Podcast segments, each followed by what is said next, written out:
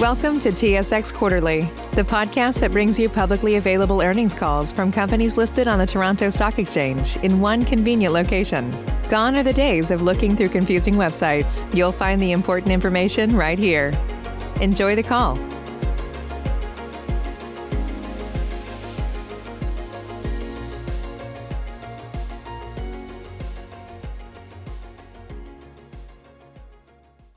Welcome to the Photon Control third quarter 2020 earnings conference call and webcast.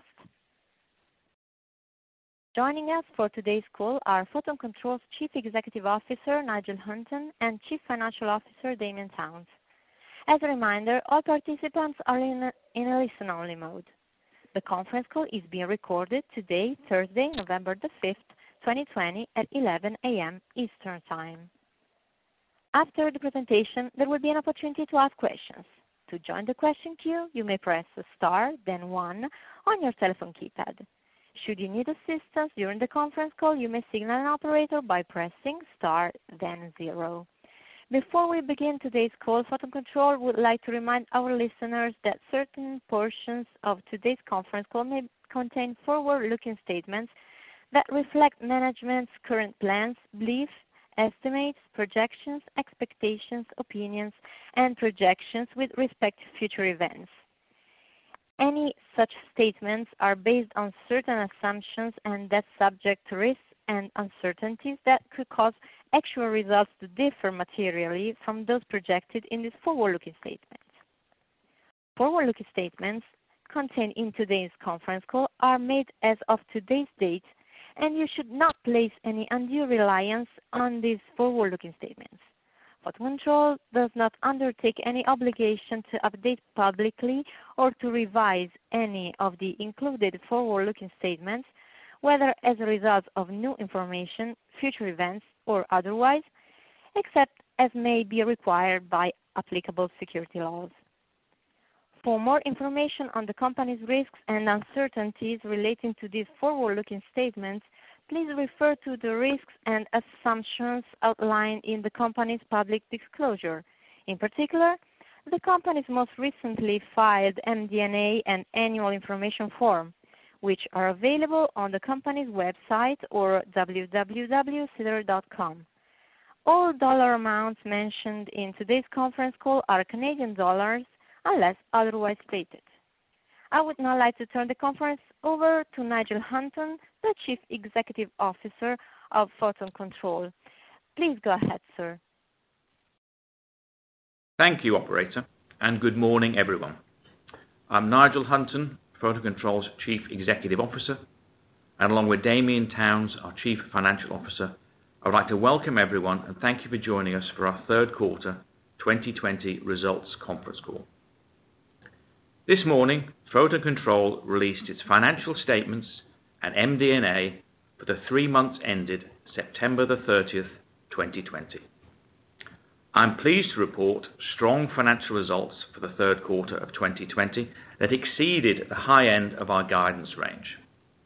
Notably, revenues of 16.3 million and record year-to-date revenues of 49.7 million, with gross margins of 62% and 61% respectively.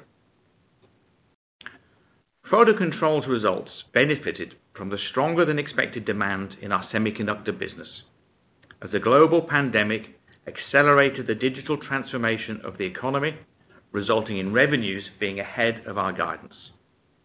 Our strategy of building burst capacity enabled us to secure additional revenue to match the increased customer demand.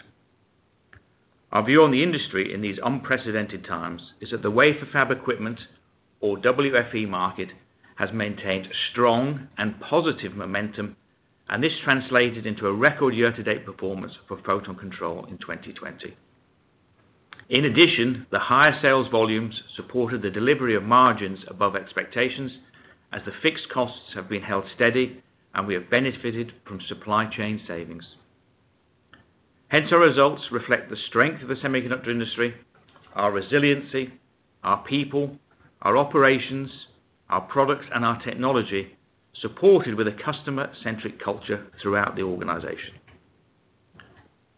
Firstly, I would like to highlight the efforts and dedication of Photon Control suppliers and employees who achieved this record year-to-date results, especially in such a challenging environment.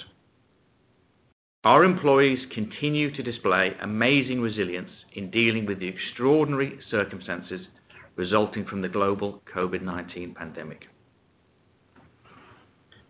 I would like to now update you on the three key areas we are focusing on. Firstly, strengthening our underlying core business. We have kept our focus on our core business as a critical subsystem supplier to the semiconductor industry, which we intend to not only maintain, but to also grow. We've continued to meet virtually with our key customers and have maintained new product developments to ensure we meet the needs of our customers and the semiconductor industry. We are continuing to invest in research and development, recruit and develop our engineering talent to enable faster response to customer development requests. Now turning to our growth strategy. Firstly, new products. A fundamental part of our strategy is to maintain a focus on innovation. I can report that we continue to progress with design wins for prototype and production. In the September quarter, we continued to gain traction for higher temperature probes on deposition processes, with initial shipments to a leading OEM. This is an area we have talked about for future growth, and it takes time to move forward from qualification to volume production. And we will continue to invest in product development as this will drive future growth. Secondly, strategic partnerships and M&A. I'm very pleased to report that we're seeing continued demand and opportunities following the acquisition of Micronor, with sales into life sciences, energy, and aerospace sectors. This acquisition was a complementary expansion to Photon Control's offering to customers in the semiconductor and other technology industries. Although not having a material impact on the business, the Micronor acquisition is enabling us to gain exposure and better understanding of these industries.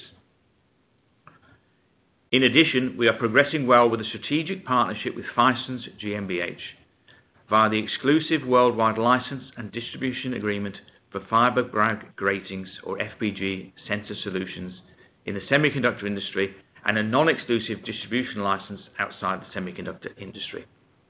I'm pleased to say that the development activity is progressing well and is on track. Thirdly, prudent capital deployment and use of our cash. The board and I review our capital allocation strategy on a quarterly basis as we determine what is the best use of cash. Currently, the best use of cash is to reinvest this back into the business. In addition to acquisition, the acquisition of Micronor and the partnership with FiSens, we continue to pursue and evaluate acquisitions and strategic partnerships that will accelerate our growth strategy. We also remain committed in investing in research and development, developing our people, and optimizing our manufacturing capacity to enable 100% on-time responsiveness to our customers' demand. Finally, to sum up our view on the industry, the wafer fab equipment is now forecast to maintain positive momentum and growth into 2021. We believe this translates into a healthy outlook for Photon Control as we look beyond the record year for Photon Control in 2020.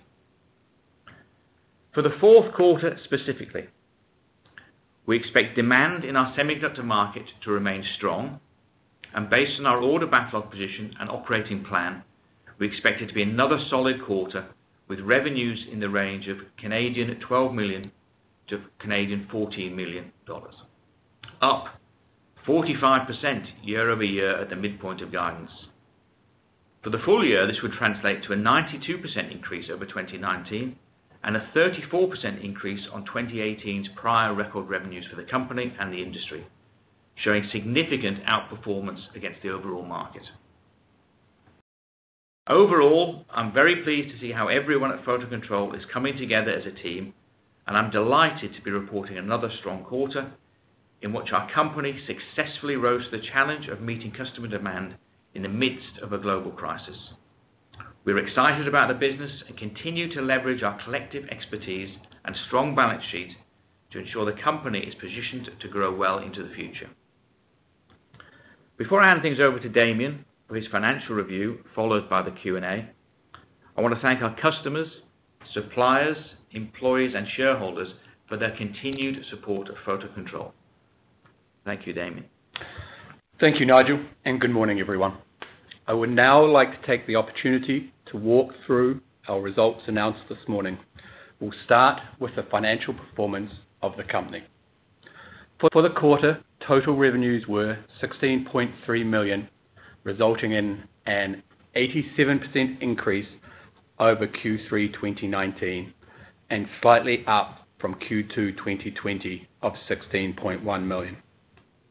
This was the company's second highest quarterly revenue performance to date, just behind Q1 2020 of 17.3 million. Photon's revenues are strongly influenced by the overall capital expenditure and the wafer fabrication equipment market. We are seeing an improvement in the wafer fabrication equipment market led by strong foundry, logic, and logic growth and a recovery in memory.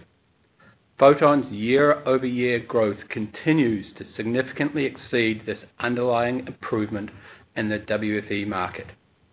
We believe this has been enabled by our new product introductions, which remain between 25 and 30% of quarterly revenues, gain in market share, and inventory build in order to prevent supply chain disruptions that were mentioned in our Q2 earnings call. We're continually looking for areas to grow our underlying revenue base and products, whether this is via acquisitions such as Micronor, or license agreements such as FiSens, or through our organic research and development. Gross margin for the quarter remained relatively flat at 62% versus 60% in Q2 2020 and increased 13% compared with Q3 2019. Our gross margin in 2020 has benefited from higher revenue volumes, which has meant that our fixed costs of sales have been amortized over a greater revenue base. Additionally, we have realized savings in our variable cost of production by focusing on our supply chain. These trends are expected to continue in the next quarter. Operating expenses include research and development, general administration, and sales and marketing costs, and for the quarter were $4.5 million, a 13% increase over Q2 2020 and a 45% increase over the prior comparable period. We continue to build our sales and marketing capacity with a strategic growth focus on new and existing markets. From a year-to-date standpoint, our operating expenses include an accrual associated with our profit-sharing plan to incentivize our team to deliver to our shareholders and customers and achieve our stated objectives for 2020. We continue to invest extensively in research and development provide innovative solutions to our customers to meet their growing needs, drive new product development, and address market needs. With 3.9 million or 8% of our gross revenues already invested back into the business in 2020. Our adjusted EBITDA was 6 million for the quarter, or 38% of revenue, which was in line with Q2, where adjusted EBITDA was 6 million or 37% of revenue. Adjusted EBITDA notwithstanding, remained very strong with record levels reached in Q1 and Q3 and Q2 not far behind. Our net income for Q3 2020 was $3.6 million, compared with 2.7 million in Q2 2020. In Q3 2020, we recorded a half million dollar expense related to foreign exchange loss as the US dollar continued to depreciate against the Canadian. On a year-to-date basis, we recorded a gain of $0.7 million, which was principally caused by the rapid appreciation of the US dollar against the Canadian dollar at the beginning of the year, partially offset by the losses recorded in the second and third quarter. With our financial performance discussed, I would like to now discuss our financial position. I am pleased to indicate that Photon remains in excellent financial health. Our working capital position has steadily grown over the last six quarters and now sits at 50.3 million versus 46.6 million at the end of Q2 2020. Outside of our continuing research and development spend, there were no significant capital investments in Q3 2020. Year-to-date investments have included the Micronor acquisition of 0.8 million and the FiSens license agreement that will serve as enablers in delivering our growth initiatives. From a borrowing perspective, the company remains debt-free and is well-positioned to continue to execute on its growth objectives. The company has built slightly higher inventory levels, partially in response to COVID-19, in order to meet customer requirements, and inventory currently sits at $9.1 million. As of September 30th, 2020, Photon had cash and cash equivalents of 46.6 million. In terms of outlook, as of September 30th, 2020, the company had an order backlog of 27 million, which is down slightly from June 30th, which was 29.7 million. Our order backlog, which we defined as the unfilled value of sales orders received or scheduled for fulfillment, is subject to change and is provided as an estimate only. As mentioned earlier, we estimate that our customers have probably built additional inventory during the year, and depending on how the COVID-19 pandemic progresses, we could potentially see an impact on this in Q4 2020. With the potential impact that COVID-19 could have on both our customers and supply chain, any future estimates could change significantly. Notwithstanding, our guidance for Q4 2020 is for revenues of between $12 million and $14 million. Thank you for taking the time to listen to our prepared remarks in respect of the company's financial performance and position. As Nigel said, we are delighted to be reporting another strong quarter and our company's success in meeting robust customer demand in the midst of a global crisis. I would like to now turn back to the operator for any questions. Thank you. We will now begin the question and answer session. To join the question queue, you may press star then one on your telephone keypad. You will hear a tone acknowledging your request. If you are using a speakerphone, please pick up your handset before pressing any keys. To withdraw your question, please press star then two. We will pause for a moment as callers join the queue. The first question comes from Amr Ezzat with Echelon Partners. Please go ahead. Good morning. Thanks for taking my questions and congrats on a strong quarter. Um, My first one is on your revenues and the outlook you provided for Q4. Um, if I'm just looking back at last quarter, um, you guided $13 million-$15 million in sales. You came in a good 9% higher than the top end of your guidance. So I'm just trying to understand what drove that. Is it a case of you guys um, being perhaps too conservative, or did something happen during the quarter to drive the outperformance? Okay. What in the quarter, we received additional demand that wasn't expected in our forecast. Um, I think as I mentioned, because we have burst capacity, we can flex our demand and capacity up very quickly. Therefore, we're able to sort of capitalize on that opportunity and take that additional revenue. Um, if I look into the next quarter, we have, as you know, different ways of supplying our key customers, um, whether that's through consignment inventory that's pulled or whether we have inventory through a distributor. Um, we believe that that demand we've got forecast for Q4 is pretty robust and that we won't see an extra spike like we saw in Q3. I think it was really just that extra spike that luckily we were able to sort of satisfy quickly. Okay. um, You were cutting off a bit, but just like going back to that, um, can you give us any color, or do you have any color on what's what drove that increased demand during the quarter? Um, is it again like clients being cautious as we're seeing a second wave, or do you think that's, um, you know, like driven by industry strength in general?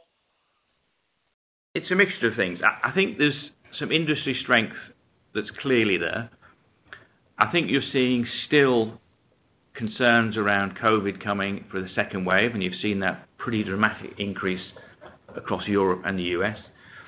And I think the other bit, which again, it's, it's, it's hard to predict the impacts of all these things together, but I believe even with some of the China uncertainty, um, clearly some of our key customers are applying for certificates and doing the right compliance to our shipment. I think there are maintaining, building some tools for those opportunities, but also because I think underlying demand is there anyway. Um, even if the restrictions around China are maintained, that that demand has to be picked up somewhere else in the supply chain, and therefore that could lead to other investments um, outside of China. So it's, I think all of the OEMs are just trying to make sure that they are cautious and well positioned for whatever comes in the next quarter, and therefore I think we saw some additional pull in the in Q3. Hopefully that covers a few reasons why it could have happened, but certainly the, for me, the fact we had the ability to sort of suddenly increase capacity, make the extra shipment, shows the, actually the resilience and capability we have in our operations here. Great. Great. Okay, then maybe another question on revenues, but more big picture. Um, you guys are outgrowing the semi-cap industry by a big margin in 2020. Um, as you guys mentioned, you're nearly doubling your sales relative to last year then if I compare your sales of 2020 relative to two years ago, which was your previous records, um, 2020 is looking a good 30 to 40 percent higher. Um, and in that same time period, the semi-cap industry is maybe up 8 to 10 percent. So I, I was interested to get your thoughts on the drivers there. How much how much of it is you guys actually gaining market share? Of how much um, of it is maybe increased intensity of sensors and chambers. Um, you know, like you guys like spoke to the NPI being 20 or 25 percent of revenues, but it still doesn't account for all this outperformance we're seeing. Yeah, I mean, clearly, um, some of the, the information is, is, is, pretty competitive, but we have made um, significant gains over the last two years at one of the key customers. Um, and therefore there's a significant part of that outperformance through that market share gain. Um, and, and that's been a real focus of our technology, not just the actual fundamental technology, but the quality of our products uh, as well. I think that helps drive market penetration. So there's, an element of market share gain over the two years. We've also brought through some new technologies.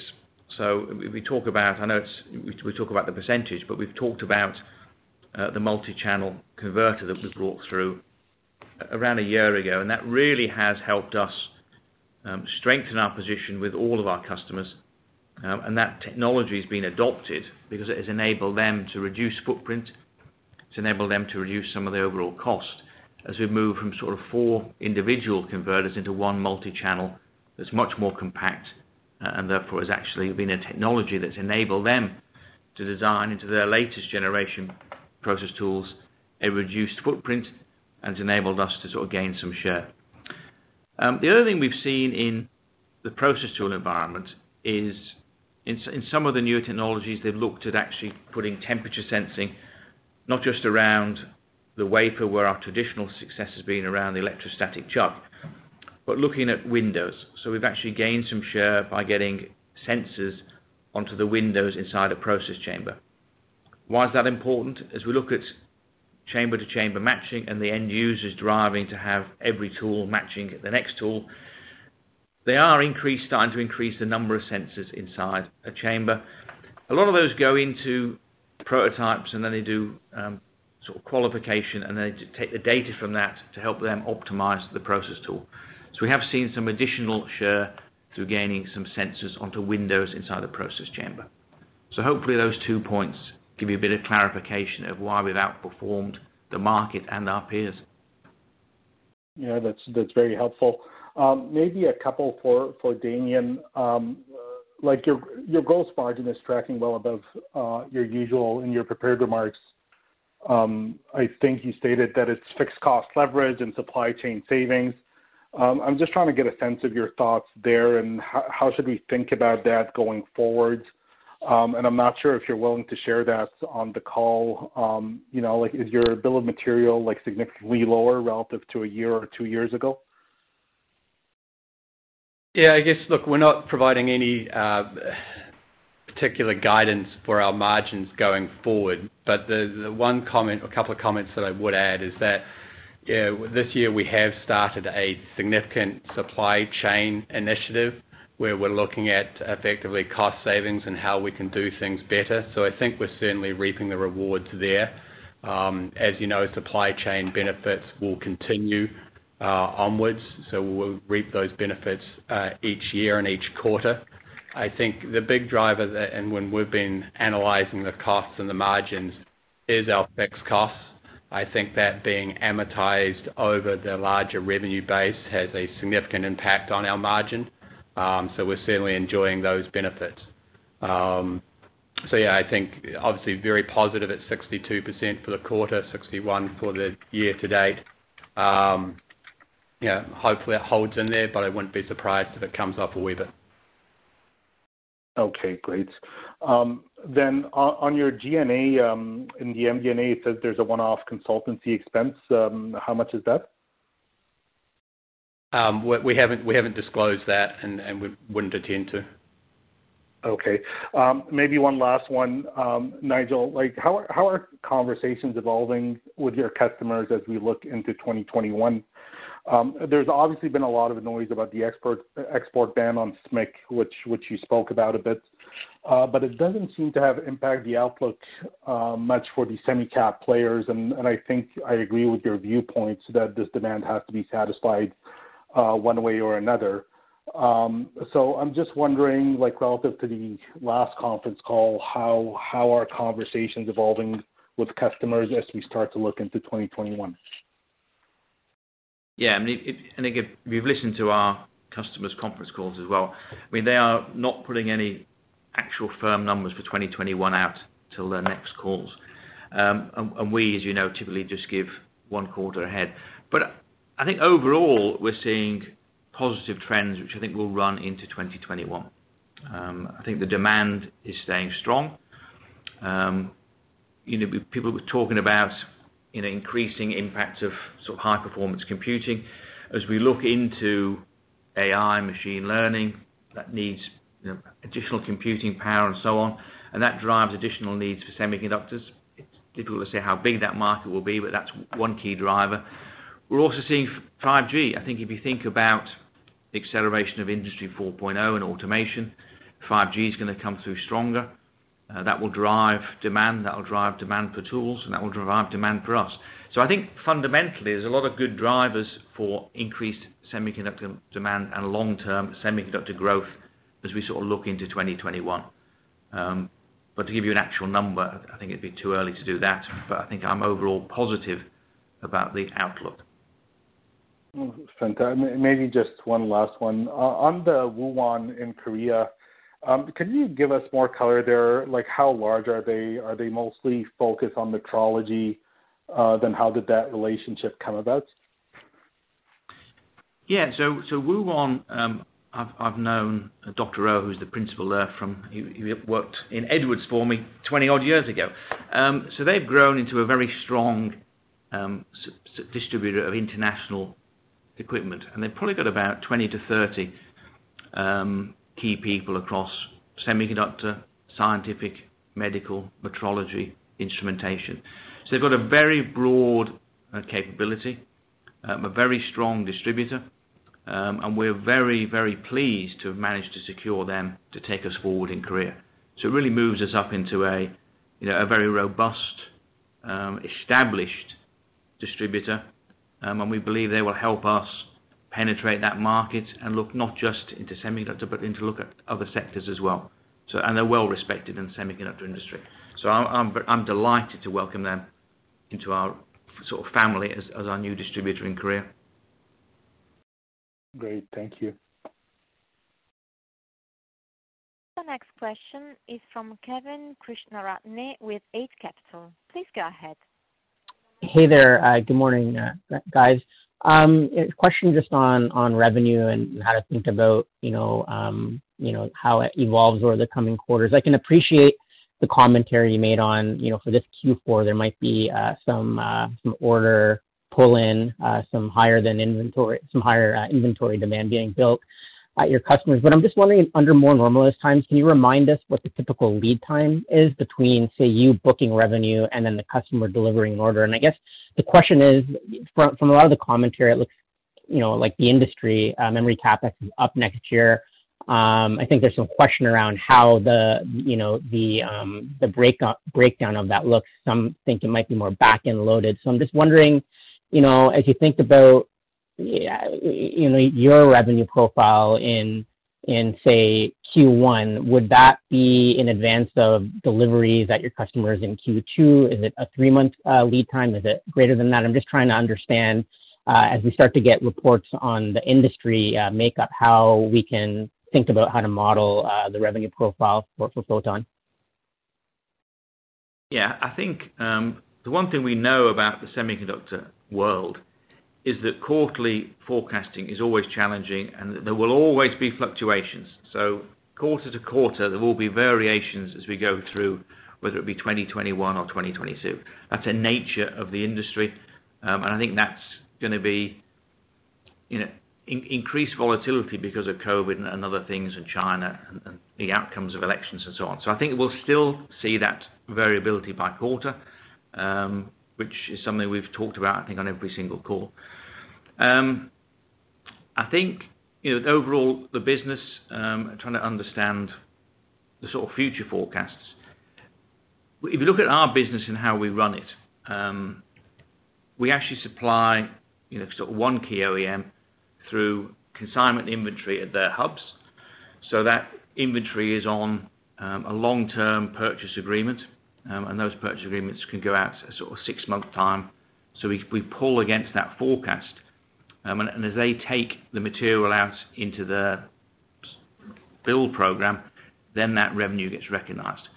So it's it's it's it's always a bit of a complex one to answer because not all of our order intake and our demand is driven by actual orders coming in each month because we have this this benefits of this long-term sort of purchase agreements.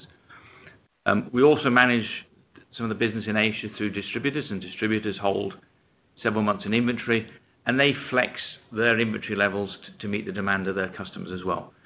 Um so I think it's quite difficult to say, is there a given lead time? I think we have, I'd say, visibility going out, around the six-month period.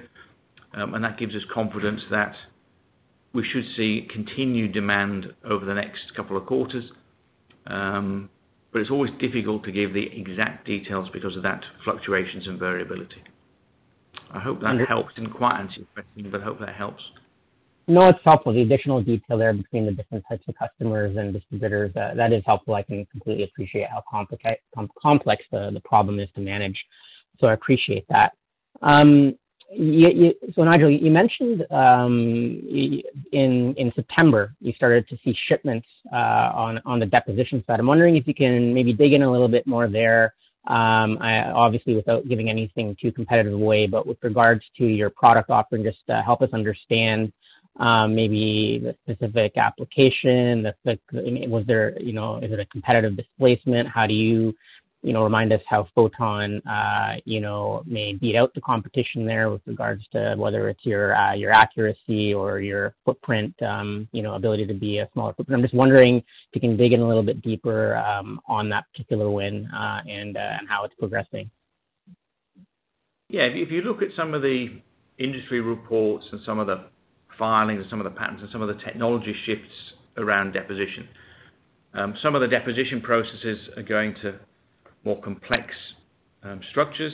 I mean, I think anyone who reads um, the data around the future generation chips with 160 layers and 3D and all the complexities around designing the latest generation and the next nodes of technology.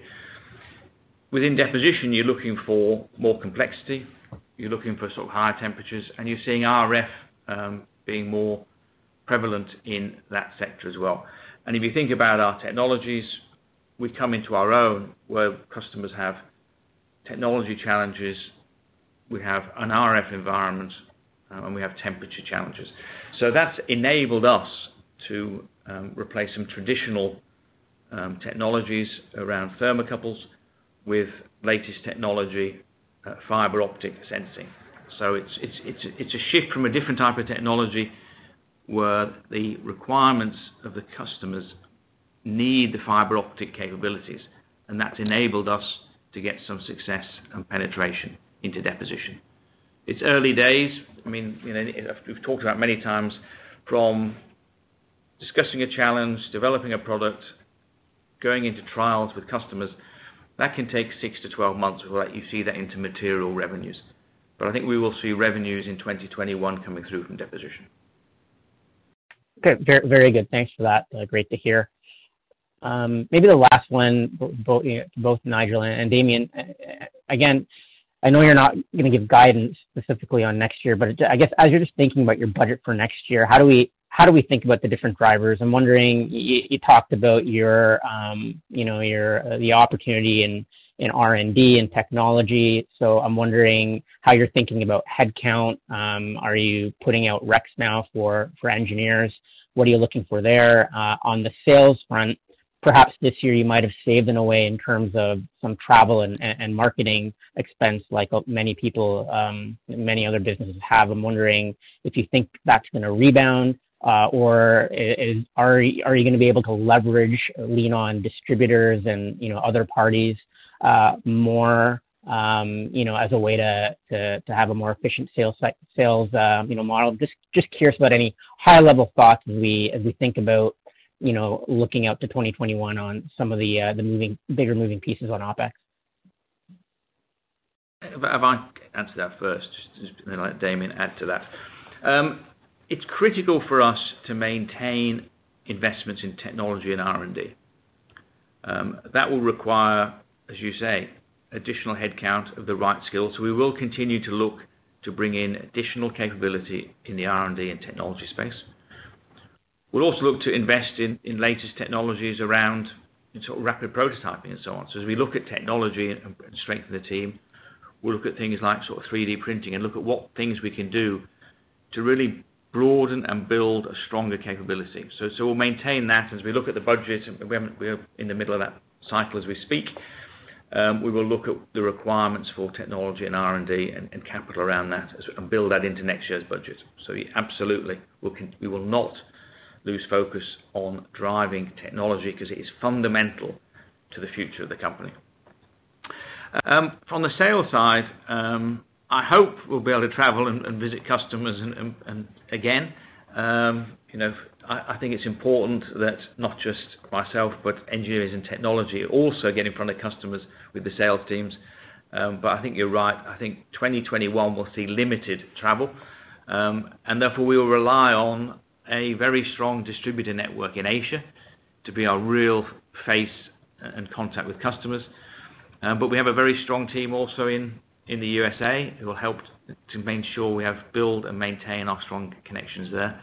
But I think yeah, I think we'll probably have to strengthen some of the teams um, as we look for building new opportunities, especially when we look outside of semiconductor. You know, how can we build and look at you know other markets to complement our semiconductor business?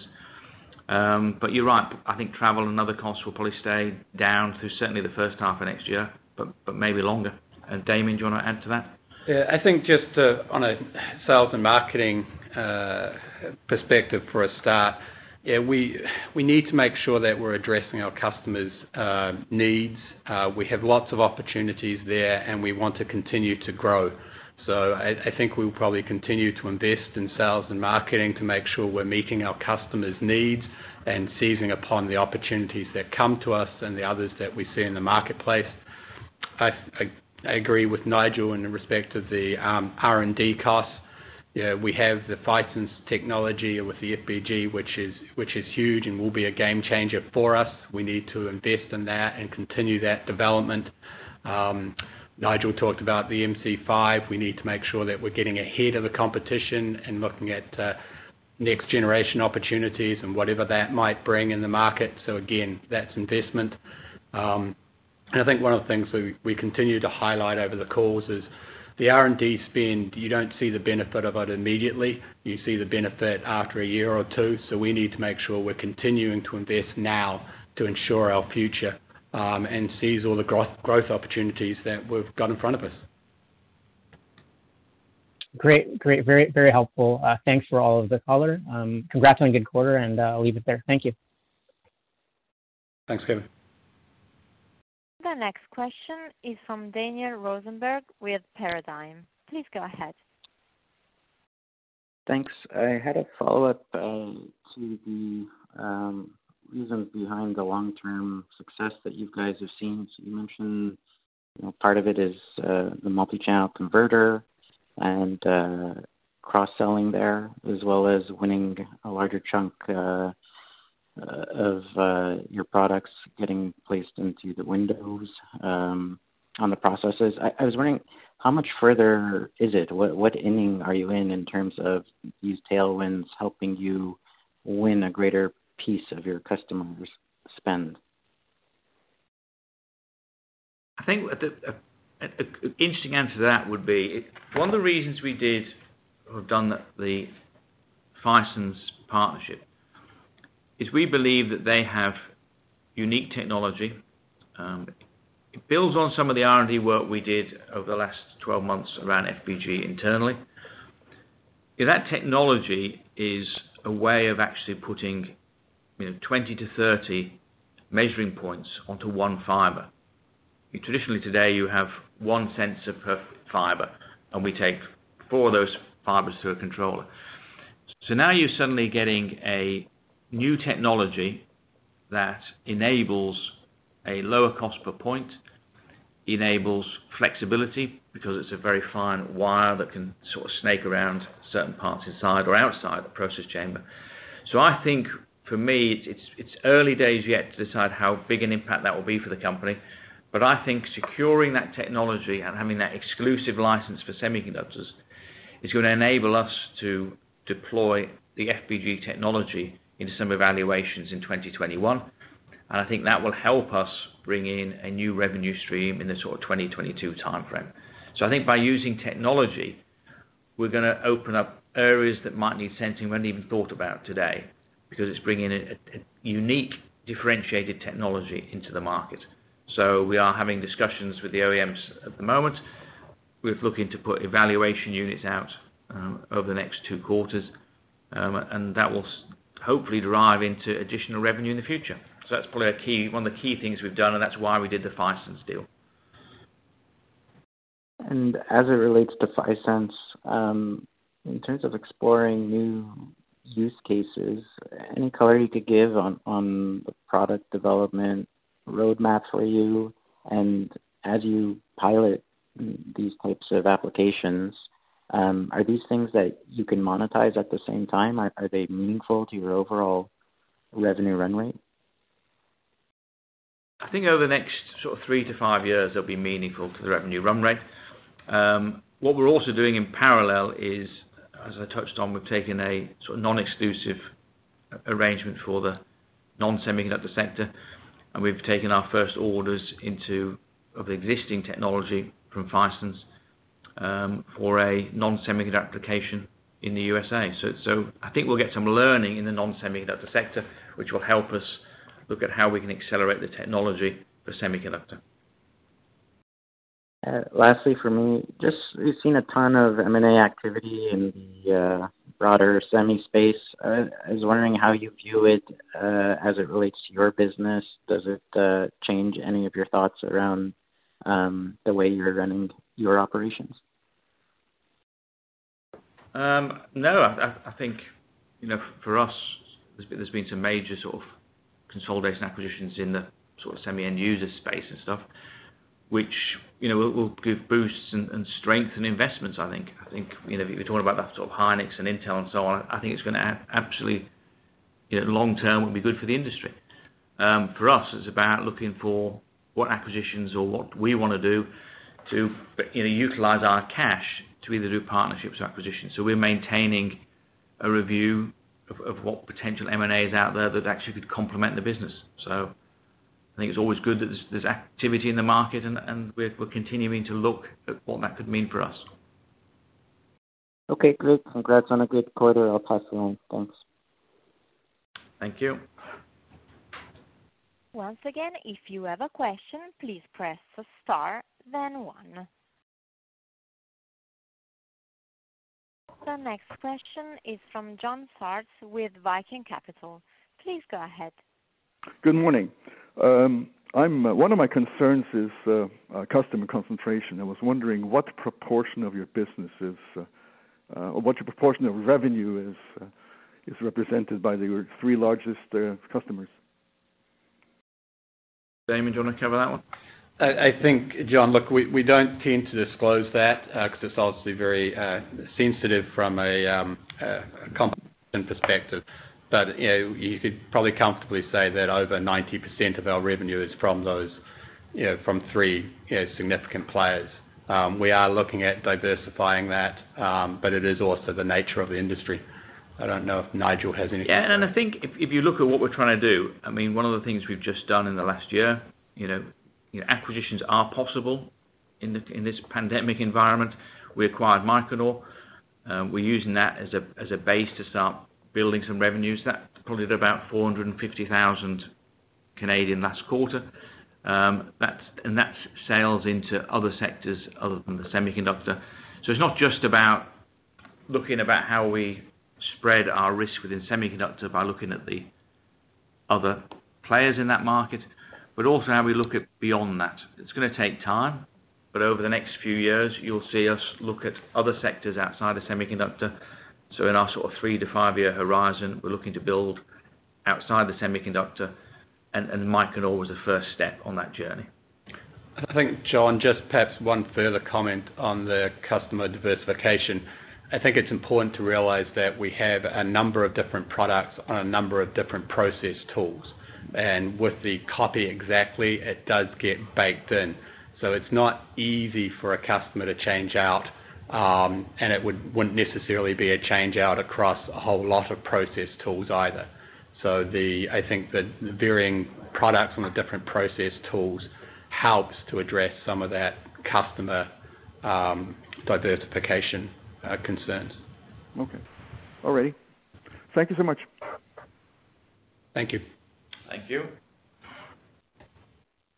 There are no more questions registered at this time. Mr. Hunton, the floor is back to you for any closing remarks.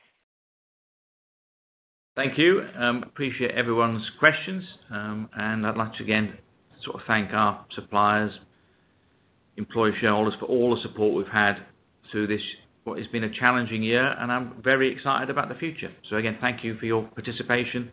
I look forward to the next call.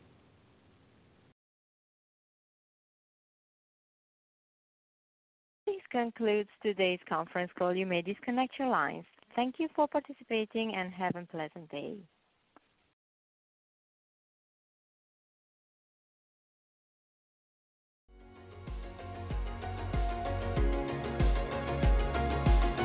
Thank you for listening to TSX Quarterly. If you enjoyed the cast, remember to leave a good rating.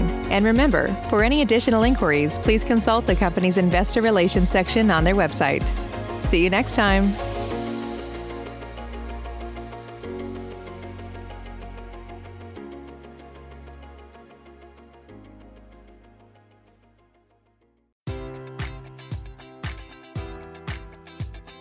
Enjoy all your favorite sports like never before at BetMGM. Sign up using code Buckeye and receive up to $1,500 back in bonus bets if you don't win your first bet. When you register with BetMGM, you'll get instant access to a variety of parlay selection features, live betting options, and the best daily promotions in the business. And with BetMGM at your fingertips, every play and every game matters more than ever. Place your money line prop, or parlay bets with the king of sportsbooks today. Sign up using code Buckeye and receive up to $1,500 back in bonus bets if you don't win your first bet.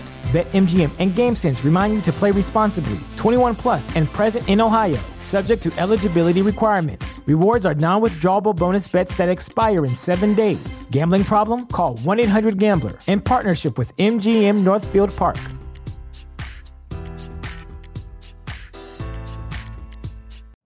You know how to book flights and hotels. All you're missing is a tool to plan the travel experiences you'll have once you arrive. That's why you need Viator. Book guided tours, activities, excursions, and more in one place to make your trip truly unforgettable. Viator has over 300,000 travel experiences to choose from. Everything from simple tours to extreme adventures and all the niche, interesting stuff in between. So you can plan something that everyone you're traveling with will enjoy. Real traveler reviews give the inside scoop from people who've already been on the experiences you're considering. So you can plan with confidence. Free cancellation helps you plan for the unexpected. And 24 7 customer support means you can travel worry free. Download the Viator app now and use code Viator10 for 10% off your first booking in the app. Find travel experiences for you. Do more with Viator.